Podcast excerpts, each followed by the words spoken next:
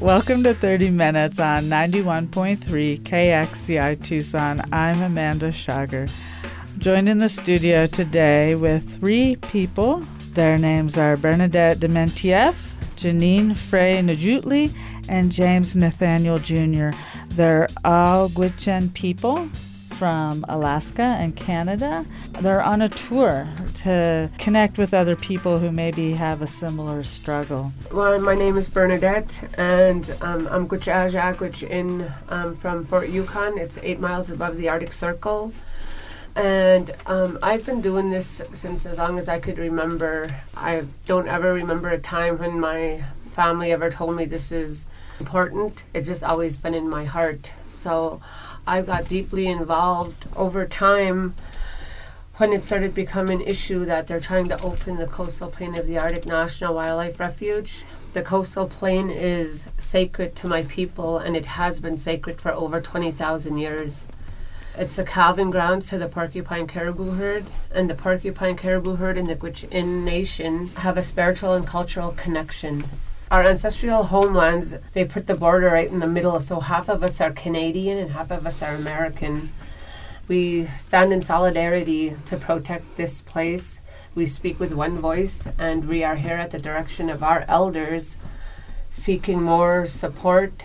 We are very interested in having the Senator of Arizona, Senator Flake, and McCain to help us protect our way of life, our the Gwich'in nation identity is at risk.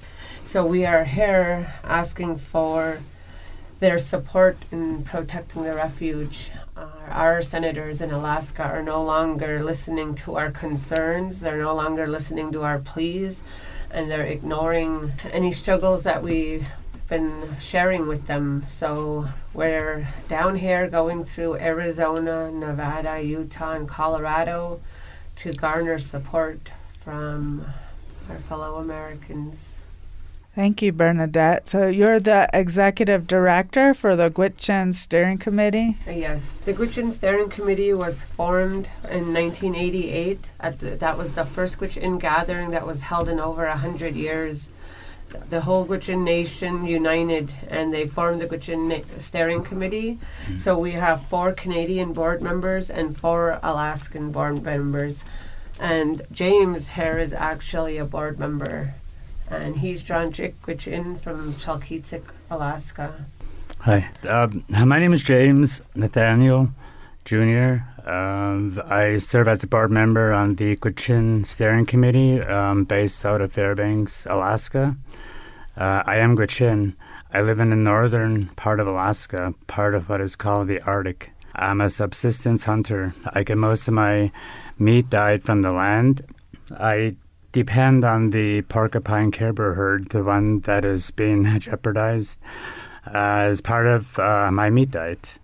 Uh, the Gwich'in Nation in Alaska uh, depends on the porcupine caribou herd. They have been since time immemorial.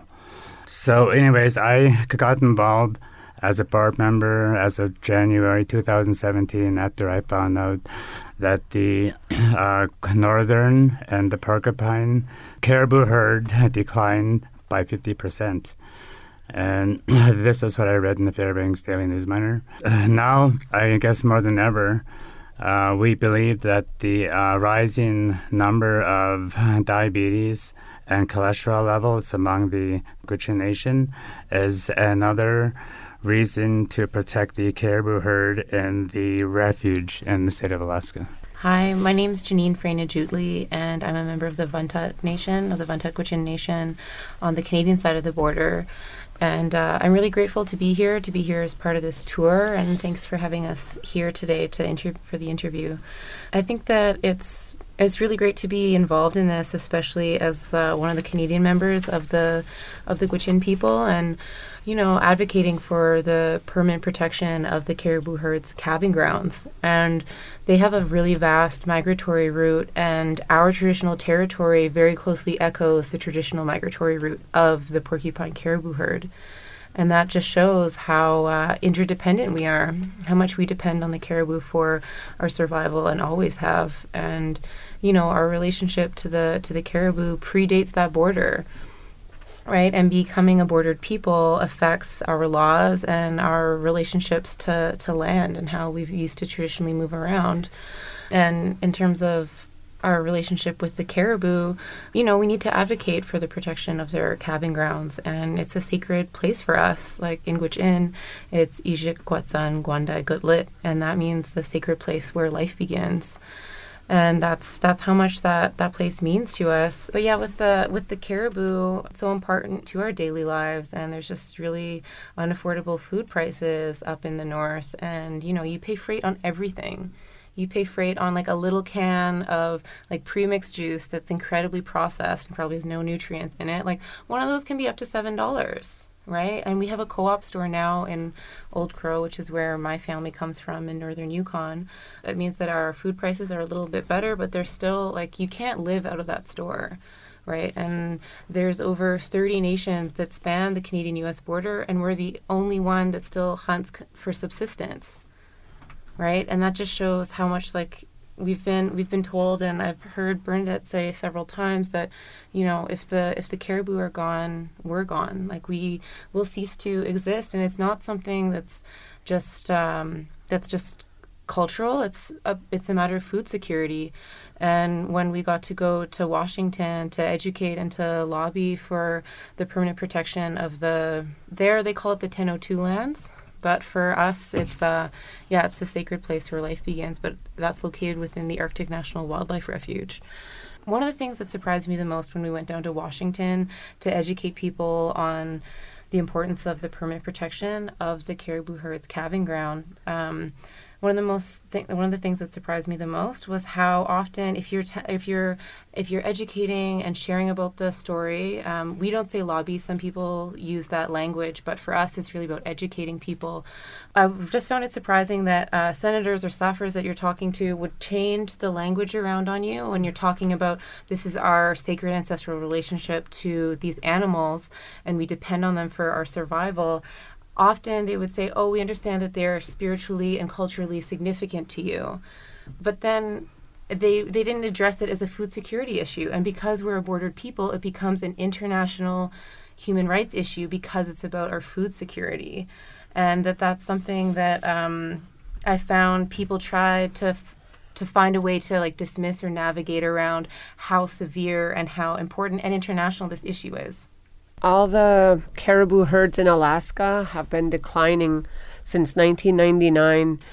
And since 2010, the western herd has declined 57%. The porcupine caribou herd is still healthy in numbers because the Gwich'in have been leading the protecting their migration route and their calving grounds. So right now in Alaska, we are dealing with such drastic changes in our climate. People are being forced to move from their ancestral homelands. They don't have the money for it, but there's also water shortage in some places that are on the coastal plain. Our animals are unhealthy. We are ground zero and Alaska is thawing twice as fast, almost three times as fast as the rest of the world. So we are not like expecting climate change, we are living climate change. We are living in it right now, and we're down here because we don't have any other choice. This is, we're desperate, and we need the rest of our fellow Americans, fellow people to understand that all we're trying to do is protect our homelands. We're, pro- we're trying to protect our identity as Gwich'in and our food security. We have survived off of these animals since the beginning of time, and if they take that from us, then we will cease to exist. There's no other way to put it, and that is what has been passed down for us from generation to generation. And it's our responsibility as Gwich'in to protect the Arctic Refuge Coastal Plain the Gwich'in way of life, and the porcupine caribou herd, because we are one with them. That's why we all join, we all travel together, and we're just seeking support right now. Um, we encourage people to write to their senators, go to our website, ourarcticrefuge.org or .com. You can also look us up on Facebook. Um, it's the Gwich'in Steering Committee. We try to keep it updated, but right now we're traveling the desert, totally different from Alaska. um, we're traveling and sharing our stories, and we always speak with one voice. The 13 different Gwich'in nation, and we all stand united, and we speak with one voice together, and we have always done that especially on this issue. You're listening to 30 Minutes on 91.3 KXCI Tucson, and our guests today are Bernadette Demientieff. Janine Frey Najutli, and James Nathaniel Jr. They're all members of the Gwich'in, of different groups of Gwich'in, but all speaking with one voice. And they're on a tour and connecting with other people to share their story and to gain allies. I just want to share why I do this. Um, I do this work because this is my livelihood. This is the future of the Gwich'in Nation, and this is for my children. I have five children and three grandchildren, and I think they should be able to survive off the same caribou herd that I'm a descendant from. It also has a huge part to do with my identity as a mother, as a leader, as a Gwich'in. I feel like since I started working again, you know, I went to our ancestral homelands, the Arctic Refuge, and I was disconnected for a long time. And I went up there, and uh, last year we have our Gwich'in gathering every two years where we reaffirm our commitment to protect the coastal plain. And we just had one last year, and I went to Arctic Village and I sat up on the Deschanle, it's called, and I looked over and I just, I really understood why my ancestors returned there every year. And, you know, I, I asked Creator for forgiveness for being disconnected so long and that I'm here now to stand united and to protect my way of life. This is important to us. In Alaska, we still very much live and survive off of our land, off of our animals. We're seeing such changes within our animals. There's many people that's on the coastal plain, the Eskimos, that cannot eat their whitefish anymore because the, chemicals that are in our oceans. I don't know how to explain it, but you can cut the meat, and there, there's ginseng all the way through it. That's white meat, like white tough meat. There's sores on our moose. It's just really unhealthy, and we're not going to be able to eat pretty soon. We're not going to be able to eat our food any longer, and that scares me. So, this is what I have to do for my people, and that's one of the biggest reasons that I'm here. Is it's my responsibility.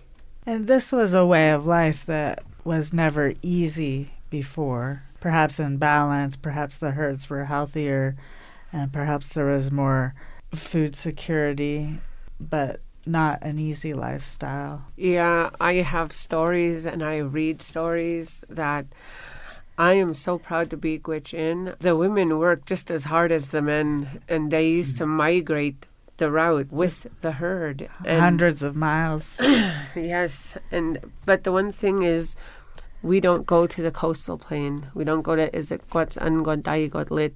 That's sacred to us. That's the calving grounds. There's been stories passed down that, um, you know, when first contact came and there's a lot of sickness. So there was a lot of starvation. And even during that time, we still never went there to hunt. So that's got to take a lot of restraint. And so that's how sacred it is to us. I'd like to elaborate on the um, what I said earlier about the um, the high numbers of um, diabetes and the uh, cholesterol levels um, among the native people, the, the in Alaska, and the high cost of living. Uh, it's uh, all right. Uh, now I'll take you back when I was a child. Um, living in Chalkyitsik, Alaska, and like earlier we said that I am Draanjik Gwich'in, and I remember back then, you know, there was hardly any illnesses such as diabetes or or um, uh, cholesterol, and uh, it uh, seems like now today it seems like there's you know there's everybody's has diabetes or they're taking medication for to curb their cholesterol levels and uh, I and then I remember back then you know the only food that we ever had was subsistence foods and that included caribou moose rabbits ducks fish and and and and now if you see the fish that are pulled out of the water, you know the fins are gone, they're abnormal. There's white growth in ducks, moose, and it's it's just not like back then how it was. And and then we, we rely on these subsistence foods because of the high cost of living in the rural community that's not on the road system, the high cost of gas and food. Thank you, James Nathaniel Jr. I'd like to add another thing here. I remember back in around 2003, I, I remember when um, they started drilling up in the Arctic National Wildlife for oil. Uh, okay, but back then, uh, there was a lot of people that were working up north and bringing the monies into the their small communities. But e- even then, the high cost of gas and food was still um, still a lot. And then if, if you look at today, they still want to drill for oil, and today the food is so high cost, including gas and whatever. So, you know, I mean, I, I don't see problems yet to the people that um, they're getting oil out of their backyards uh, up in Alaska. With the climate changing, the polar bears in Alaska, and that you know they're supposed to stay up on the Barrow area, and they have been seen as far down as where I'm from, Fort Yukon, and that is totally out of their element. A lot of them are drowning because they have nowhere. They can swim up to 30 miles. They have nowhere to rest. There's no ice. So they're really starting to suffer. And I mean, I don't know if they're following the herds or what, but they're really out of their area. And uh, just as far down as Anchorage, they just had some weird camera footage that they didn't know what it was. You know, it looked like a polar bear, but that's totally too far out of there. So we're just dealing with a lot of changes. We are really in need of the American public to understand where we are coming from. The um, tribes in Alaska are uniting against any more destruction to our homelands. It's it's getting ridiculous. There there's a lot of drilling going on as it is already. They just want to continue and that's just unacceptable. So we're down here and we are seeking support. Right now, the bill is um, in Congress with Senator Markey and Senator Bennet to protect the Arctic Refuge. There's 40 senators on there. That's a historic number. And in the House, there's about 100. And so I feel like it takes a long time for us to leave Alaska and go to DC, but we do it because it's our responsibility. And I feel like we are getting through because there's more exposure to it, what's going on. And we have gained so much allies, so much wonderful people, and I have really gained a lot of good friendships. But it really does scare me. The future of my people scare me, and I just want to do what I can. It's it's not right what they're doing to us, and I know there's many Indigenous people throughout the U.S. and on the Canadian and uh, Mexico. I know we're all dealing with so much, but it's time for us to unite. And, you know, we need to connect and we need to stand up together because we are stronger together. I just want to say thank you for having us. And it really does mean a lot. And on behalf of the Gwich'in Nation, we just want to say Mahsi' choo, and that means thank you very much in my language. You're welcome. You know, I asked my senator, what's your message going to be to my people when we can no longer hunt for our food? I work with a lot of people throughout Alaska, different tribes that are experiencing different climate changing effects with their food and with their animals they eat. And in Nuiqsut, they can no longer eat their whitefish. And this is something that they have survived off for thousands of years. Now they cannot eat that eat that whitefish anymore. In in that area, one of my friends said that 13 miles from one step out of her front door is the closest oil rig. She said that there's a lot of respiratory asthma, and she had to pack up and move because it's so unhealthy living there. So she had to move to Fairbanks. And so we are kind of being forced to move out of where we have occupied for thousands of years and we don't know anything else. We don't know anything else. We've we've been people of this land for twenty thousand years, and we're just trying to protect what we feel is God created for us to be there. And we've been there. We're not leaving, and we're going to stand up and fight against any development in the Arctic Refuge you know, the direction that our elders gave to us is do it in a good way. And that's not always easy. It's not always easy. It's frustrating because we share with them the experiences that we're going through. We share with them the hurt. We see our elders sick. And um, they don't listen and it's frustrating. And even though we, our elders still tell us we still need to do it in a good way, that's the only way we will be successful.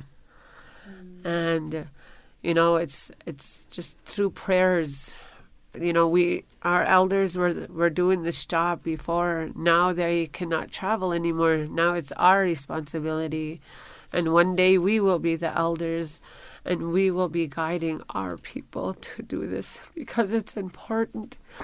And because I, I have grown so much to love my people in the last few years that I been that I have really took this you know um, I've known about the issue since 1990 after I realized that this is my livelihood this is not activism to me this is me surviving. And I have really taken it more seriously the love that I have for my people, the love that I have for my ancestors, especially because they had it a lot harder. It really does help me. And I know that my elders continue to pray for us when we're on, uh, while we're out doing this work. And it's people like you, and there's people like that really listen to us, not just to hear, but to listen. And that really does mean a lot we feel welcome a lot of places and we just want to survive. That's all we're trying to do. Gee, you speak so well.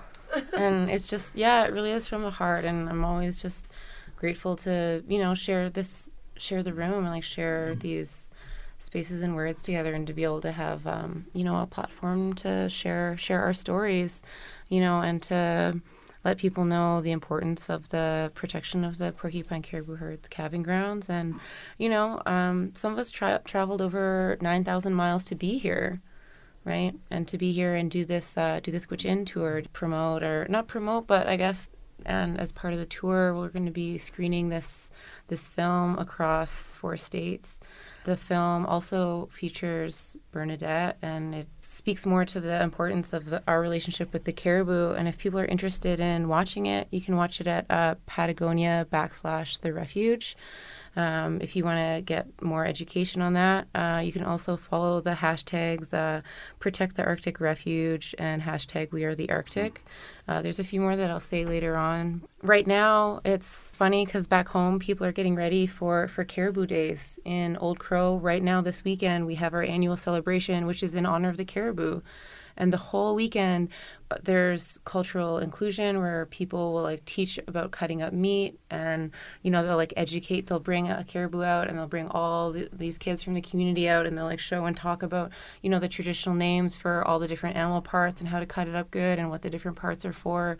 You know there's different uh, races and there's dances and there's feasts and it's all just to honor the caribou right? And there's even games where it's like who can name the most parts of a caribou in Gwich'in right? So, really um, promoting and celebrating our traditional practices. You know, I, I, had so many family members and cousins and community members being like, oh, I can't believe you're going to miss Caribou Days. But it feels really good to be down here and have the privilege of being able to to do this work and to and to learn more. And uh, my mentor is uh, Lorraine Netro, and she's been doing this work for around 17 years.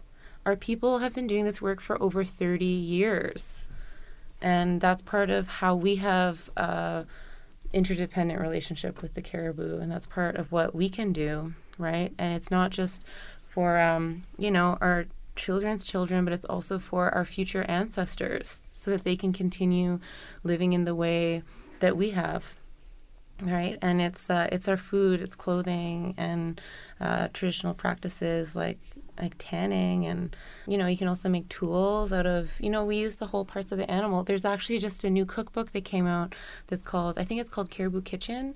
And it has all these different recipes for every part of the animal even the like little hoofs the little toes. So you know there's lots being done to celebrate and promote uh, you know sustainable harvesting as well there's also a, a recent film by Gwich'in uh, filmmaker Amos Scott called The Sun at Midnight, and I think that guy Duane Howard's in it.